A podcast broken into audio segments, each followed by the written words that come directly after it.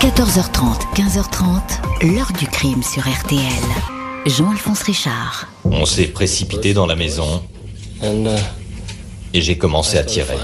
Je me suis dépêché de tirer sur ma mère. J'ai vidé mon chargeur.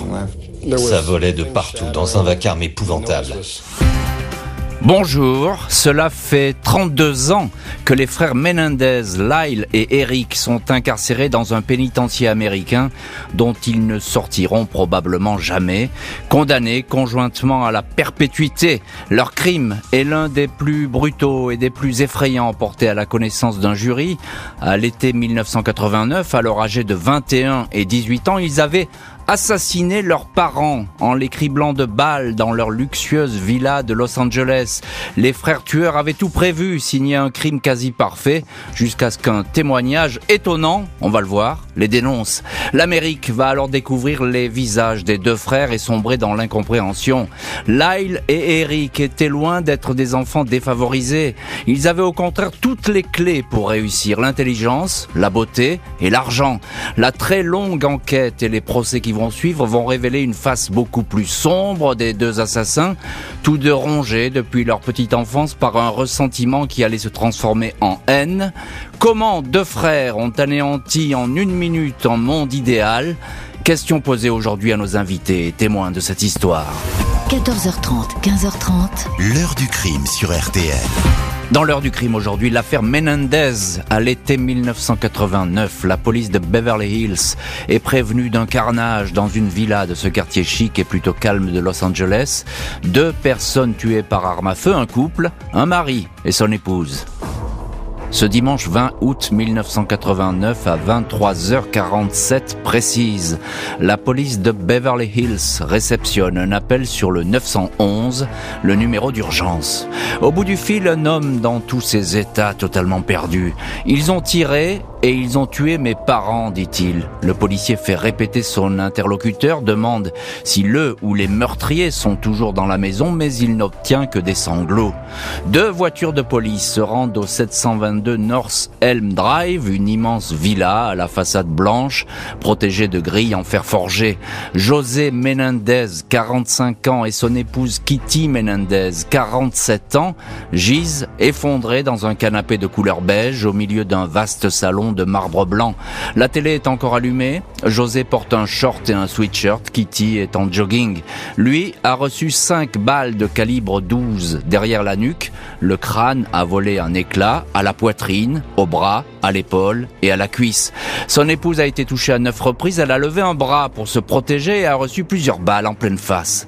Elle a sans doute vu les visages des tueurs qui ont utilisé au moins deux fusils. Les deux fils du couple, Lyle, 21 ans, qui a appelé les secours, et Eric, 18 ans, sont anéantis. Ils indiquent qu'ils étaient au cinéma pour voir Batman. Quand ils sont revenus à la maison, le portail électrique était ouvert, la porte d'entrée non verrouillée, la maison était plongée dans un nuage de poudre. Le double meurtre de Beverly Hills retient tout de suite l'attention. Tout d'abord parce que les crimes de sang sont rarissimes dans le quartier. Ensuite, parce que les Menendez ne sont pas n'importe qui. José Menendez, arrivé de Cuba à l'âge de 16 ans, est l'exemple même de la réussite américaine. Il a bâti sa fortune dans l'industrie du disque et dans la production de cinéma sur la côte Est. Il a fini par s'installer en Californie. Il est l'un des dirigeants de Live Entertainment, une société de distribution de José Menendez, dont la fortune est estimée alors à 15 millions de dollars, est un entrepreneur exigeant, rigoureux. À ses deux fils, qui lui ressemblent étrangement, il fait souvent réciter cette prière. Je ne suis pas venu au monde dans la défaite. L'échec ne coule pas dans mes veines. La police se demande si José Menendez, qui brassait énormément d'argent, n'a pas été victime d'un règlement de compte. La mafia Kitty, son épouse, aurait été une victime collatérale. Dix jours après les assassinats, les fils de la famille indiquent avoir été menacés par un homme. Les prochains, c'est vous, a-t-il dit. Les mois suivants, ils vont déclarer recevoir fréquemment des menaces téléphoniques. Les policiers ne, sont pas ne se sont pas intéressés à Lyle et Eric Menendez, deux fils sous le choc. Aveuglés par la compassion, les enquêteurs ont même oublié d'examiner leurs mains pour y relever d'éventuelles traces de poudre. Leurs empreintes n'ont même pas été prises. Ces analyses ne seront faites que plus tard. Eric, inscrit au lycée de Beverly Hills, et Lyle, futur champion de tennis qui s'apprête à retourner à l'université, promettent d'honorer la mémoire de leurs parents. À la presse, ils disent ainsi qu'ils vont aider le peuple cubain, mais ils pensent surtout à eux. Un million de dollars dilapidés en trois mois, une Porsche, des montres de luxe, l'embauche d'une équipe de garde du corps, des sorties dans de grands restaurants, des séjours dans des hôtels de luxe. Ils ne sont pas discrets, ils ont vite fait leur deuil, peut-être, de la mort de leurs parents, mais ils sont étrangers à la tuerie de Beverly Hills. Et on va voir dans cette heure du crime qu'un témoignage va tout changer. Et quel témoignage on vous dira tout dans le chapitre suivant. Restons-en en cette scène de crime qui fait euh, froid dans le dos et on en parle tout de suite avec notre premier invité dans l'heure du crime, c'est Olivier O'Mahony. Bonjour Olivier O'Mahony. Bonjour. Merci beaucoup euh, aujourd'hui d'être euh, en direct dans l'heure du crime. Vous êtes correspondant aux États-Unis pour Paris Match et c'est pour euh, cet hebdomadaire d'ailleurs que vous avez suivi cette affaire que vous connaissez bien. Vous avez même rencontré plusieurs des protagonistes. Alors il y a cette scène de crime, je le disais Olivier, les Menendez, ils ont été surpris, ils ne sont pas défendus. Ça c'est un constat que fait tout de suite la police. Absolument. Ils, ont été, euh, ils étaient en train de regarder la télévision et euh, ils ont été euh, pris de, bah, de court par cette, par cette éruption de, de ces deux hommes, dont d'ailleurs on pense que ils aperçoivent le visage, euh, en hmm. particulier la mère. On pense qu'en effet, euh, euh, la mère Kitty a eu malheureusement la possibilité de voir que c'était ses, enfin, qui était la, véritable identité de ces de ses enfants. Alors, le, le père José, le père, c'est quelqu'un qui qui est un businessman euh, extrêmement avec euh, qui, qui, qui, a, qui, a, eu beaucoup de succès. Il a quitté Cuba à l'âge de 16 ans. Il a été expédié aux, États-Unis par son père. Euh, il était devenu un producteur de cinéma important, notamment chez, chez Carolco, qui, qui est une maison qui produisait Sylvester Stallone.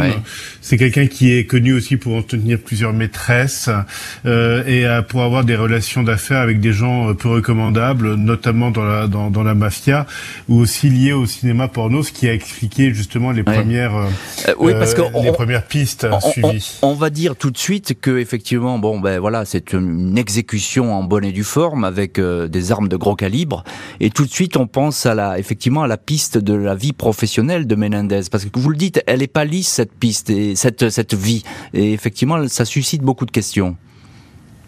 Ça suscite beaucoup de questions. Au, départ, d'ailleurs, les, les, les, les, deux fils disent qu'ils avaient une, une, une vie de famille irréprochable, famille unie, etc., mm. etc. Bon, on verra par la suite que c'est pas le cas. Mm. Le père n'était pas tendre avec les enfants. Euh, ça a été effectivement euh, confirmé par des membres de la famille, des cousins en particulier, euh, la, cousine Diane que, que j'ai que j'ai eu l'occasion d'interviewer quand j'avais travaillé sur cette, sur cette affaire. Et en fait, le père passait pour être quelqu'un de très ambitieux pour ses enfants, une sorte de Kennedy à la mode cubaine. Mhm.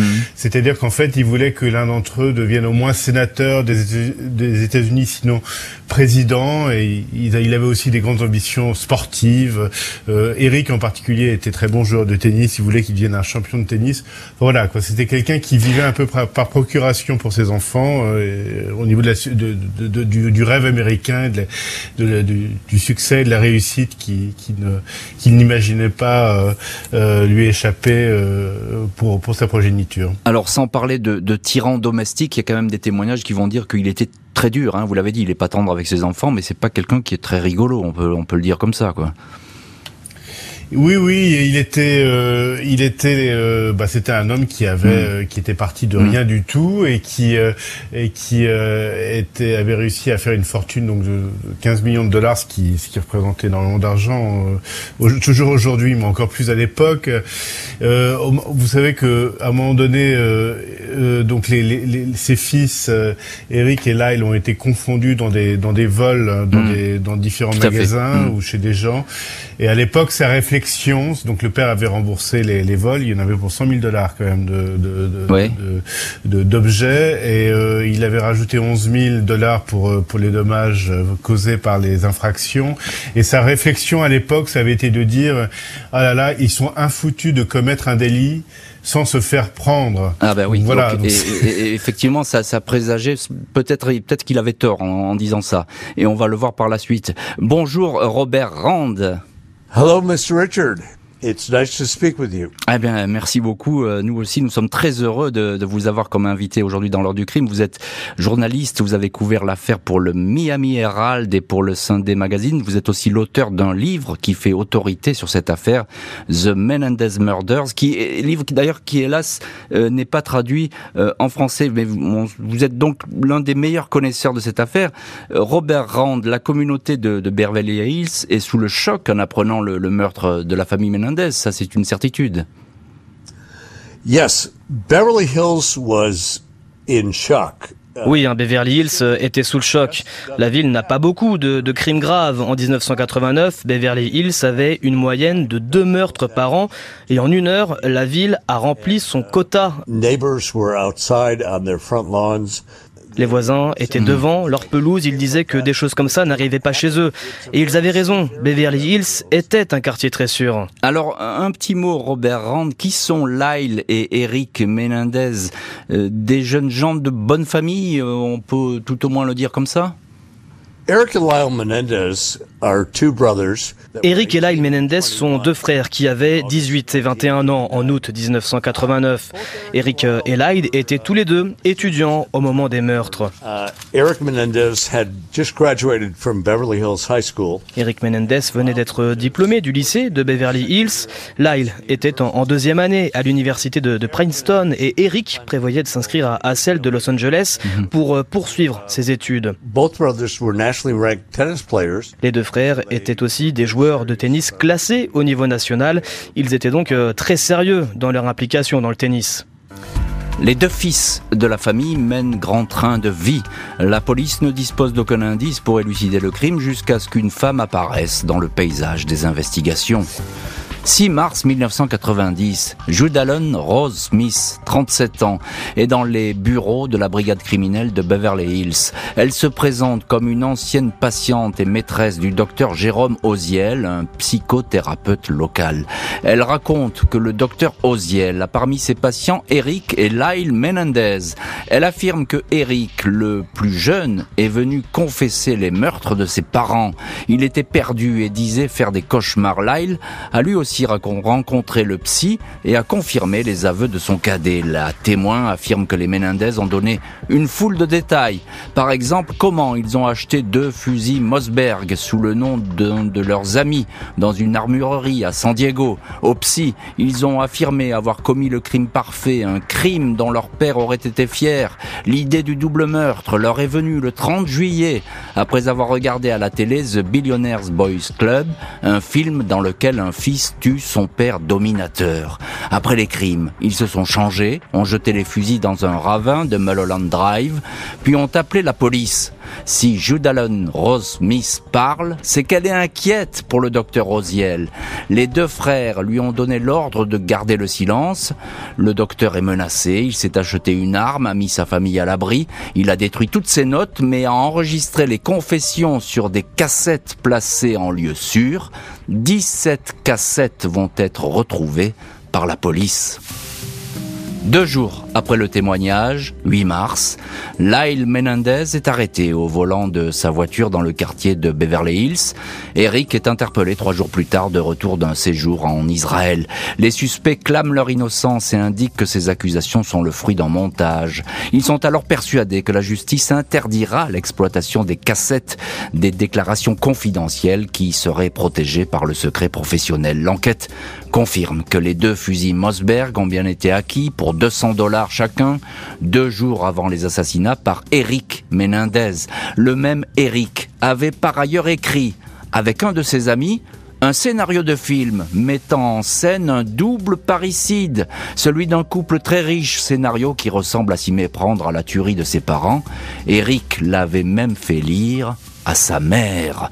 Le tribunal de Los Angeles autorise l'exploitation des fameuses cassettes audio. Leur contenu est accablant. Les deux frères passent aux aveux. Tout de suite, après les arrestations, le chef de la police de Beverly Hills, Marvin Mianon, avait expliqué que les frères avaient tué par appât du gain. Ils voulaient mettre la main sur un héritage qui avoisine les 14 millions de dollars. Les enquêteurs vont ainsi décrire pendant des mois les frères Menendez comme de dangereux sociopathes. C'est parce qu'ils auraient appris que leur père voulait les déshériter qu'ils auraient filé à San Diego pour acheter les fusils.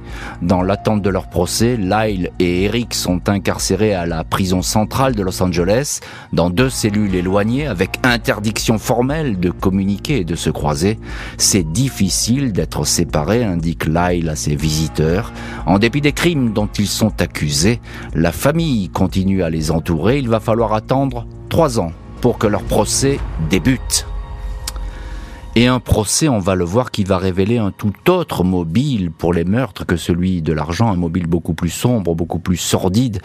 On va en parler dans le chapitre suivant. Pour l'instant, deux frères arrêtés. Olivier O'Mahony, correspondant aux États-Unis pour Paris Match et qui suivait toute cette affaire et qui la connaissait parfaitement, euh, je le disais, sans le témoignage de la maîtresse du psy, euh, peut-être on n'aurait jamais découvert les auteurs de ce crime.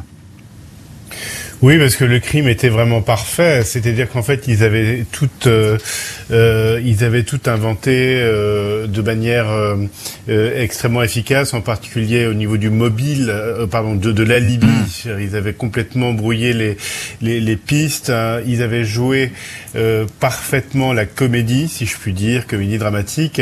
au moment de, de l'arrivée des, des policiers sur place, le, le, plus jeune Eric était recroquevillé par terre euh, de douleur, mhm. tandis que Lyle, le, le, le, plus, le, le, frère aîné qui était un petit peu présenté comme le, comme le leader hein, des, du duo, euh, était euh, pouvait à peine parler et hurlait. Enfin, c'était une scène totalement hystérique. Il jouait vraiment très très bien la, la, la comédie, ce qui fait qu'effectivement les policiers, comme vous l'avez rappelé, ont oublié bien sûr. De, de, prendre de prendre leurs empreintes. Donc c'est quand même ça a marché. ça a marché. Ça a marché pour des débutants. Ils, ils ont été très très bons parce que le crime était clairement prémédité. Hein. Genre, oh. c'était. Oui, et, ils ont, fait très fort. Et d'ailleurs, le, crime est prémédité puisque c'est ce qu'il raconte euh, tout simplement à, à, ce psy qui qui qui là qui va écouter et qui va enregistrer euh, leur déclaration. Euh, ils, ils, disent, ils donnent vraiment beaucoup de détails dans lors de ces entretiens avec euh, avec le psychiatre.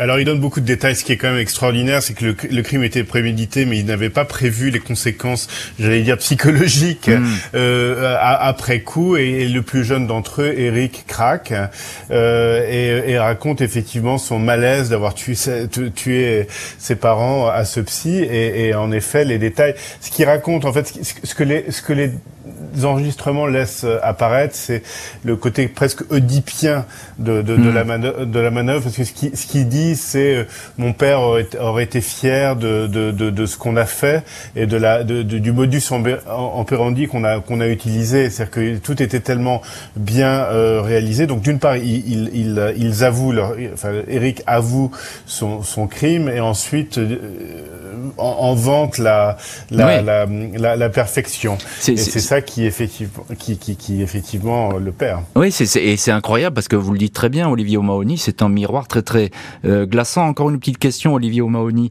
Euh, il, voulait le, le, tuer, le psy, parce qu'après ils se sont repris. Ils se sont dit peut-être on a, on a trop parlé. Euh, et il faut vraiment l'avertir, lui, de garder le silence. Alors, ce qui s'est passé, c'est que quand l'aîné Lyle a, a, appris que le, le frère euh, Eric avait, avait, avait s'était confessé, il a effectivement été allé voir le psy en lui disant euh, si tu parles, euh, il va, il va, enfin, en, en le hmm. menaçant, si vous voulez. ça. Donc le et ça s'est retourné contre eux parce que du coup le, le, psy a pris peur. On a parlé à sa girlfriend qui euh, par la suite a été en parler à la police. Bien sûr, qui est allée voir la police parce qu'elle-même aussi était réellement effrayée par ce qui pouvait se passer dans, dans ce cabinet de psychiatre. Robert Rand, journaliste et meilleur spécialiste de cette affaire, c'est auteur du livre The Menendez Murders qui avait été qui a été publié aux éditions Ben Bella Books. C'est un livre en anglais, je le précise. Les frères Menendez, vous les avez souvent rencontrés. La première fois, c'était deux mois après le meurtre.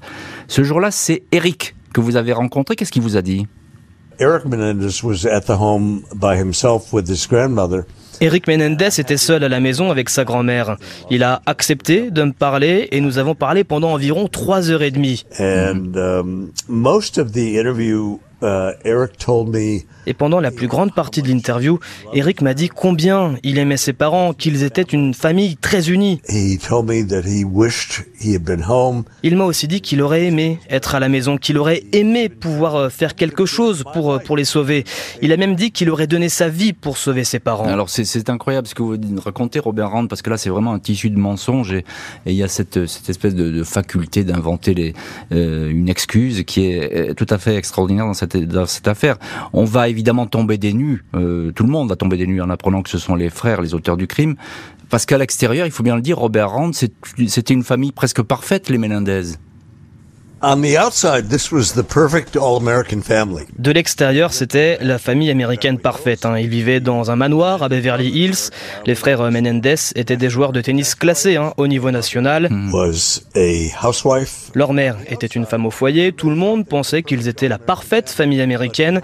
Mais euh, derrière les grilles du manoir qu'ils habitaient à Beverly Hills, c'était une histoire très différente. Euh, L'appât du gain, Robert Rand, c'est l'appât du gain qui apparaît comme le, le mobile de ce double parricide. Euh, on l'a évoqué, c'est ça qui aurait pu les, pousser à tuer. Ils dépensaient beaucoup d'argent après, après le double meurtre. La police de, Beverly Hills a commencé à s'intéresser aux frères quelques semaines hein, après les meurtres. Et l'une des choses qui les intriguait le plus était qu'Eric et Lyle Menendez dépensaient beaucoup d'argent. Les frères euh, vivaient à Beverly Hills, ils ont grandi dans un style de vie très riche. Leur père euh, gagnait plusieurs millions de dollars par an en tant que cadre à Hollywood. Ils étaient habitués hein, à dépenser beaucoup d'argent. Et puis après les meurtres, ils ont juste continué à dépenser justement leur argent. C'était surtout la thèse de l'accusation et les médias avaient beaucoup adhéré à cette théorie. On racontait partout euh, qu'Eric et Lyle Menendez étaient des enfants riches et avides qui avaient tué leurs parents parce qu'ils étaient tout simplement pressés d'hériter de leur argent. Lyle et Eric vont comparaître devant une cour criminelle. Ils ont eu tout le temps de préparer leur défense. Les explications qu'ils vont avancer devant les jurés vont donner une toute autre couleur à l'affaire. 20 juillet 1993, Lyle Menendez, pull blanc et chemise rose, et Eric Menendez, chemise bleue, petites lunettes, font face à la cour criminelle de Los Angeles. Les deux frères se ressemblent, même cheveux bruns frisés, même visage creusé, graves et attentifs. Ils sont bien décidés à révéler les terrifiants secrets qui les ont conduits à commettre l'irréparable. Leurs avocats ont prévenu que ce procès serait celui de l'enfance maltraitée. Les deux frères décrivent ainsi dans le détail les abus sexuels dont ils auraient été victimes de la part de leur père. Lyle affirme que celui-ci a commencé à le harceler et à l'agresser sexuellement quand il avait 6 ans. Il raconte que les viols ont redoublé jusqu'à l'adolescence puis se sont arrêtés. Le cadet, Eric, fournit un récit identique mais précise que les agressions sexuelles n'ont jamais cessé. Son père lui avait dit de garder le silence mais Eric s'est finalement confié à son frère, lequel lui a avoué également être une victime.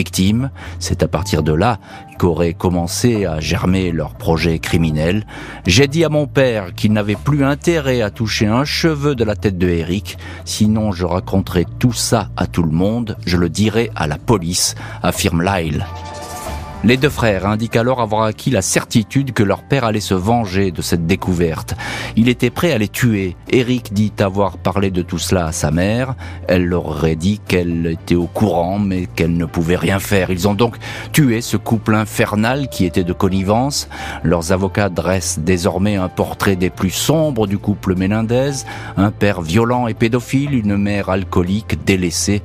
Bourré d'antidépresseurs. Certains membres de la famille confirment avoir entendu par le passé Eric et Lyle se plaindre de mauvais traitements et d'agressions sexuelles. Les jurés sont divisés. Selon un journaliste, deux d'entre eux ne croient pas aux explications des frères. Après six mois de procès, le jury n'arrive pas à s'entendre. Un nouveau procès doit être donc programmé. Robert Rand, journaliste qui a couvert toute cette affaire pour le Miami Herald et le Sunday Magazine et qui connaissait parfaitement cette, ce dossier, euh, vous étiez à ce procès. Quelle est l'ambiance qui règne? The trial was like a three-ring circus. Le procès était comme un cirque à trois pistes. Il y avait une couverture intense par les médias. Le procès était diffusé hein, sur une nouvelle chaîne câblée appelée Court TV qui était regardée dans tous les États-Unis et même dans le monde entier. Le procès était très intense. Hein. Je n'avais jamais rien vu de tel. à quoi est-ce qu'il ressemble à ce procès Lyle et Eric Menendez when when the trial began in July of 1993 Lorsque le procès a, commencé en juillet 93, les avocats de la défense ont fait habiller les deux frères avec des pulls pastels. C'était une sorte de look très BCBG, un look euh, hmm. d'école préparatoire universitaire. Et donc il, ne ressemblait en rien au gars à qui j'avais rendu visite en prison. Et je pense que le hmm. grand public a été un peu surpris hein, de les voir habillés comme ça. Alors Robert Rand, on est en 93, soulevé des abus euh, sexuels, des viols intrafamiliaux pour justifier euh, des crimes. C'est pas vraiment euh, encore dans les mœurs, on peut le dire comme ça. Mais vous étiez présent lors des témoignages des frères Menendez. C'est une enfance et une adolescence épouvantable qu'ils ont décrit ces frères. Est-ce qu'on peut les croire ou bien ça sonne faux? Les témoignages d'Eric et de Lyle étaient essentiels pour expliquer la théorie de la défense et ces témoignages ont été très spectaculaires. Lyle, le frère aîné, a témoigné en premier sur une période d'environ dix jours. Il était poignant, il a été suivi à la barre par Eric Menendez qui était aussi très émouvant, c'était vraiment très très puissant. Et ça a vraiment amené les gens à reconsidérer ce qu'ils croyaient de l'affaire. Had mm-hmm. been so overwhelming Les médias avaient vraiment insisté en donnant aux gens l'idée qu'il n'y avait qu'une seule version hein, de l'affaire qui était la version de l'accusation. Et lorsqu'Eric et Lyle Menendez ont témoigné, ils ont été si puissants que les gens ont commencé à se dire que peut-être qu'ils disaient la vérité. Et que peut-être ils disaient la vérité. Effectivement, c'est un procès où le, doute apparaît. En tout cas, ces témoignages, ils sont saisissants, on l'a bien compris. Euh, ils vont euh, pétrifier euh, les, les, jurés. Tout le monde va regarder ces deux hommes se justifier. Olivier O'Mahony euh, journaliste à Paris Match. On est en 93, je le disais, quand on parle d'abus sexuels et encore pire, j'ai envie de dire, de viols intrafamiliaux, euh, bah, c'est pas encore vraiment dans, l'air du temps, j'ai envie de dire. Non, c'est effectivement euh, beaucoup moins. Euh, enfin, c'est effectivement pas dans l'heure du temps comme vous le dites, absolument. Et en particulier, ce que le procureur euh, euh qui, suit, Eric Menendez, qui poursuit Eric Menendez, dit, c'est que à un moment donné, il dit que le, le, les abus sexuels étaient en réalité consensuels, mmh. car Eric était homosexuel. C'est ce qu'il dit, et c'est quelque chose évidemment qu'un procureur aujourd'hui ne pourrait pas dire. Mmh. Mais c'est important. parce que c'est important de voir le, effectivement que les, mœurs sont changées, la justice également a, évolué, euh, et, donc le, procureur ne le croit pas. Euh, pour eux, ce sont des, criminels. Euh, il y a une question quand même qui se pose et qui va que va poser le criminel, le, le C'est pourquoi est-ce qu'ils ne sont pas rendus après leur geste oui, bah, effectivement, les, les, les, procureurs en fait euh, ont été pris de court par euh, par la, la stratégie de la de la de la défense hein, euh, menée par la redoutable avocate Leslie Abramson, qui est une activiste de gauche très connue et qui arrive à détourner littéralement le l'évidence, c'est-à-dire qu'effectivement il y a eu un crime, le crime n'est absolument pas contesté d'ailleurs par par ni Eric Parlyle, mais le sujet de conversation ça devient en effet les abus sexuels et même hmm. si à l'époque on est complètement, euh, on est moins euh, euh, à l'écoute de ce genre de, de, de thème-là, quand même ça permet de, bien sûr. ça, ça, ça, permet de semer le doute hmm, hmm. dans les, chez les jurés. Le procureur va encore faire remarquer que les deux jeunes gens ne s'excusent pas et n'ont aucun remords. Tout va se jouer lors du second procès. 23 août 1995, Lyle et Eric Menendez sont de retour devant la cour criminelle. Deuxième procès beaucoup plus discret. La juge a décidé de bannir les caméras de télévision. Elle indique également qu'il n'y aura cette fois pas d'interminable défilé de témoins. 30 avaient été cités lors du premier procès pour voler au secours du seul Lyle. Tous ces témoins avaient alors appuyé les déclarations des deux frères au sujet des mauvais traitements et agressions sexuelles qu'ils auraient subis. Cette fois, il est décidé que le procès se focalisera sur la scène de crime. Même si les deux garçons ont subi des viols et des humiliations, l'accusation veut avant tout mettre en lumière un double parricide sordide, démontrer que les frères Menendez représentaient un danger au moment de leur acte, un double crime de pure violence et non pas un geste soudain d'exaspération. 20 mars 1996, Lyle et Eric sont reconnus coupables de meurtre au premier degré, assassinat, les jurés ont pris en compte les possibles agressions sexuelles. Ils rejettent la peine de mort. Ce sera donc la prison à vie. Les frères Menendez vont demander à être incarcérés dans la même prison afin de ne pas être séparés. Requête refusée. La justice fait savoir qu'ils avaient déjà préparé un double assassinat ensemble et pourraient donc à nouveau fomenter un projet criminel. Pendant 20 ans, les Menendez ne se verront pas et ne pourront même pas échanger un mot au téléphone. Ils ne se retrouveront qu'en avril 2018. Lyle sera alors autorisé à rejoindre son jeune frère Eric au pénitencier Richard Donovan à San Diego. À cette époque, les frères parricides ont épuisé tous leurs appels formulés jusque devant la Cour suprême des États-Unis. La révision de leur condamnation ne leur a jamais été accordée. Et on retrouve dans cette heure du crime Olivier O'Mahony en direct des États-Unis où vous êtes Olivier O'Mahony, correspondant euh, pour le journal Paris Match et vous aviez suivi cette affaire pour cet hebdomadaire. Je le disais, euh, deuxième procès très particulier. Là, il nous faut vos lumières, Olivier O'Mahony, parce que euh, comment se fait que la juge, d'un seul coup, ben, elle change son fusil d'épaule et finalement on va, on se fout un peu de la vie euh, privée des Menendez. ce qui intéresse, c'est le crime, rien que le crime. Oui, alors ce qu'il faut savoir, c'est qu'entre temps, on vient d'innocenter O.J. Simpson, donc effectivement, il y a un malaise au sein de la justice californienne mhm. euh, qui euh, se retourne un peu contre, euh, qui se, qui joue contre les, les, frères Menendez. Je veux dire, on a, on a O.J. Simpson a échappé effectivement à, à, à une condamnation mhm. que, qui, que, qui est très contestée quand même. Enfin, le, le fait de l'innocenter est très contesté, donc puis ça a été un camouflet pour la justice, oui.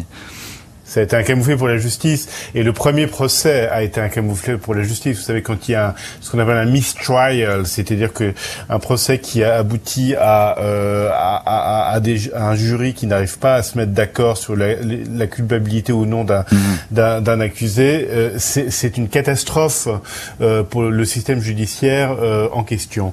Donc là, en effet, on recadre les choses, on, met, on, on, on diminue le nombre de, de témoins qui euh, qui, qui, à la barre. On interdit les, télévisions, les caméras, les caméras télévision dans euh, la salle d'audience mhm. pour éviter l'effet cirque que, que, que, que, évoquait Robert Rand tout à l'heure.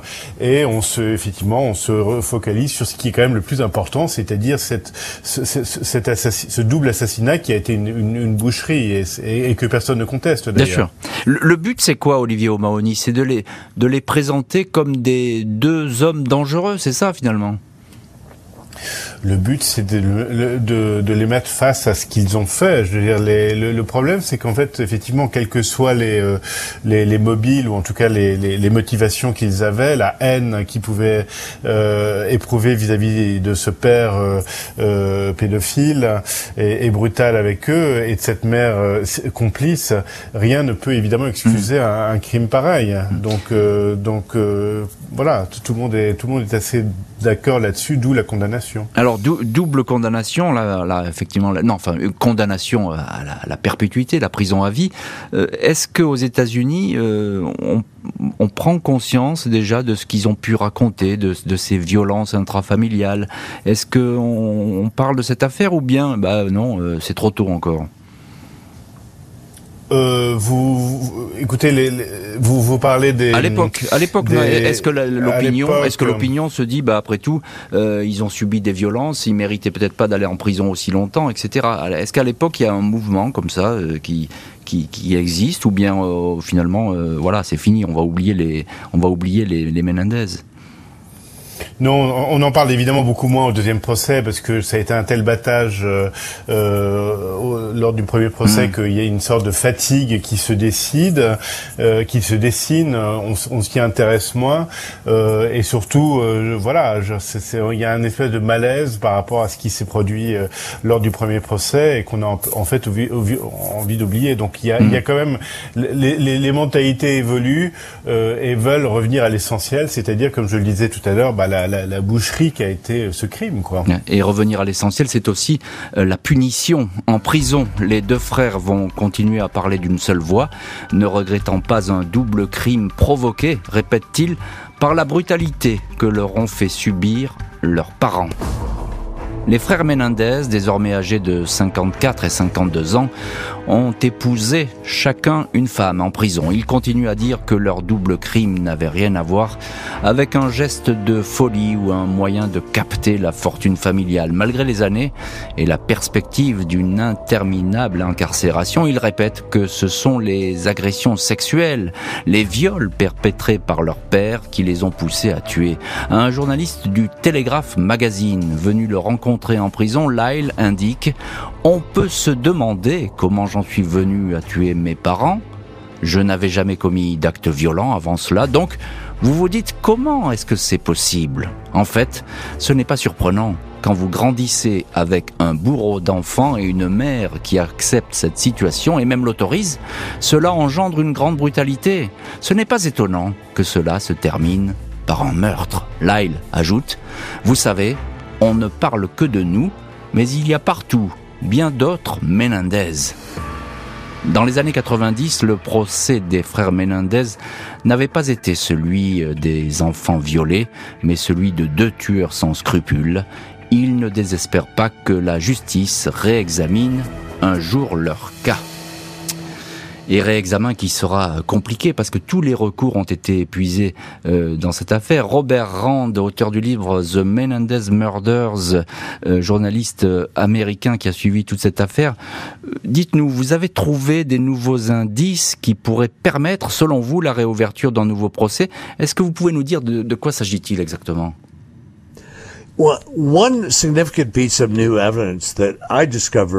Eh bien, euh, une nouvelle preuve importante que j'ai découverte au printemps 2018 est une lettre qu'Eric Menendez a écrite à son cousin Andy Cano en novembre 1998, donc environ 8 ou 9 mois avant les meurtres.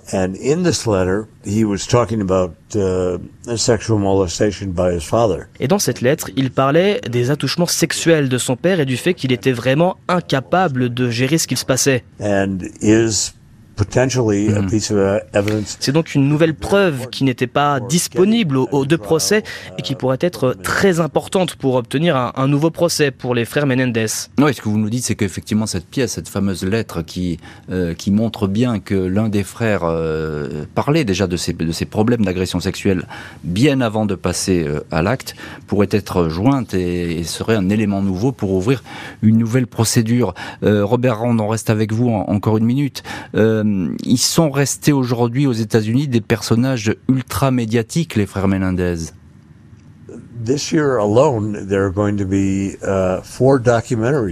Rien que cette année, quatre documentaires seront produits et diffusés.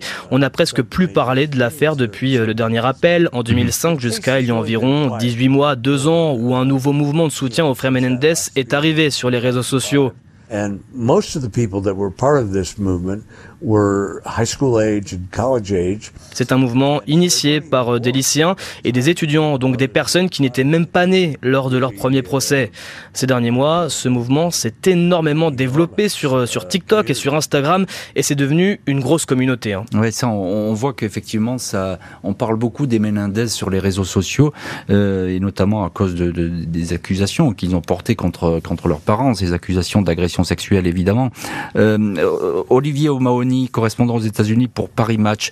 Euh, je voudrais que vous nous racontiez, parce que vous avez raconté, rencontré, pardon, euh, beaucoup de proches de, des Menendez dans l'entourage de la famille.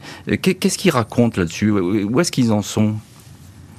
Alors ce que dit euh, la cousine Diane van der Molen, hein, qui euh, euh, qui a témoigné au procès d'ailleurs et qui, qui m'a parlé il y, a, il y, a, quelques années, c'était, elle, elle, elle, elle, persiste et signe. Hein. Elle dit qu'effectivement les, les, les, deux frères étaient victimes de leur de leur père et, et surtout ce qu'elle dit, c'est qu'elle est restée proche de, de des épouses, notamment de Rebecca. De, quand, quand, je parle des épouses, donc les, les frères ont, ont, ont épousé en, des en prison, ça. Prison, mmh. Voilà. Et donc elle me dit que Rebecca, qui est euh, euh, l'épouse, la seconde épouse de Lyle, euh, et, qui est, une avocate d'ailleurs, quelqu'un d'extrêmement sérieux, dit que voilà, elle, elle est, elle est persuadée que, que Lyle et, Eric ont été victimes, et, et donc que ce sont des bonnes personnes. Ce sont des bonnes mmh. personnes. C'est ça, ce qu'elle, c'est ça ce qu'elle dit. Alors ça, je pense que du côté de, de l'accusation et des, et des procureurs, ils n'ont pas le même son de cloche, même des années après, parce qu'aux États-Unis, on a souvent la dent dure et on garde les, gens très très très longtemps en prison. Euh, Robert Rand a, a peut-être espoir de faire réviser ce procès, en tout cas que la condamnation soit soit revue. Euh, on peut y croire, euh, Olivier O'Mahony, ou ça paraît très compliqué? Très difficile pour euh, parce que tout simplement, comme vous l'avez rappelé, ils ont épuisé tous leurs recours. Par ailleurs, aux États-Unis, le, même crime ne peut pas être jugé euh, deux à, deux reprises, fois. à mmh. moins que à moins que de nouvelles preuves émergent. Et là, en, en l'occurrence, on voit pas comment de nouvelles preuves peuvent émerger, puisque de toute façon, personne ne, ne conteste le fait que les que les, les, les deux frères ont assassiné leurs parents. Mmh. La seule chose qui pourrait les aider, c'est un c'est une grâce présidentielle, mais bon, on voit mal Joe Joe Biden euh, qui a d'autres chats à fouetter oui, c'est pas, peut-être pas le moment. sa grâce. Mm, mm, voilà. Oui, effectivement, oui. Est-ce que euh, qu'est-ce que ça a laissé dans, dans la mémoire euh, judiciaire aux États-Unis? En quoi c'est une affaire qui continue d'ailleurs à marquer les, les imaginations? Bah parce qu'en fait, euh, les deux frères n'ont pas vraiment euh, exprimé des regrets. Hein. Vous savez, en, hmm. en, Lyle, dans une interview en 2017, ils, sont, ils continuent à être interviewés en prison. Hein. Donc là, il parlait en 2017, il n'y a pas très longtemps. Il dit donc je, je il dit je, je, regrette beaucoup, mais néanmoins, néanmoins, il dit aussi j'aime beaucoup ma mère, mais je ne peux pas lui pardonner. C'est ce que dit Lyle. Et, et, ce que disait Eric en 2005, euh, c'est j'ai tué mes parents, mais je ne suis pas un assassin. Donc c'est toute cette ambivalence sur le, le crime en lui-même et les motivations qui poussent à, à, à commettre l'irréparable, ça continue à, ça continue effectivement à, a fasciné l'Amérique, en particulier pendant le, le, confinement, où, comme l'a rappelé Robert Rand, euh, on a vu un mouvement sur les réseaux sociaux euh, de, de, de personnes qui n'étaient même pas nées au moment du mhm. crime, euh, et, se réintéresser et demander la, la, réouverture du procès, la réouverture du procès, réouverture très hypothétique, comme je vous le disais tout à l'heure. Eh bien, écoutez, oui, on, on verra s'il y a une suite à cette histoire euh, incroyable et, saisissante qui dure maintenant depuis des années. Merci beaucoup, Olivier Mahoney et Robert Rand d'avoir euh, été aujourd'hui les invités de l'heure du crime. Merci à l'équipe de l'émission. Justine Vignot, Marie Bossard à la préparation, Boris Pirédu à la réalisation. L'heure du crime, présenté par Jean-Alphonse Richard sur RTL.